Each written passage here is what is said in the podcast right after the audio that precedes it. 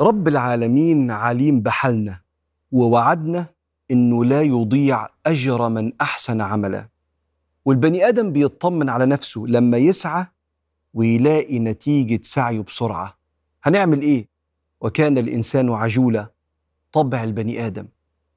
لكن في كتير من الأوقات ما يظهر بديع صنع الله في التقديم والتأخير في الرزق.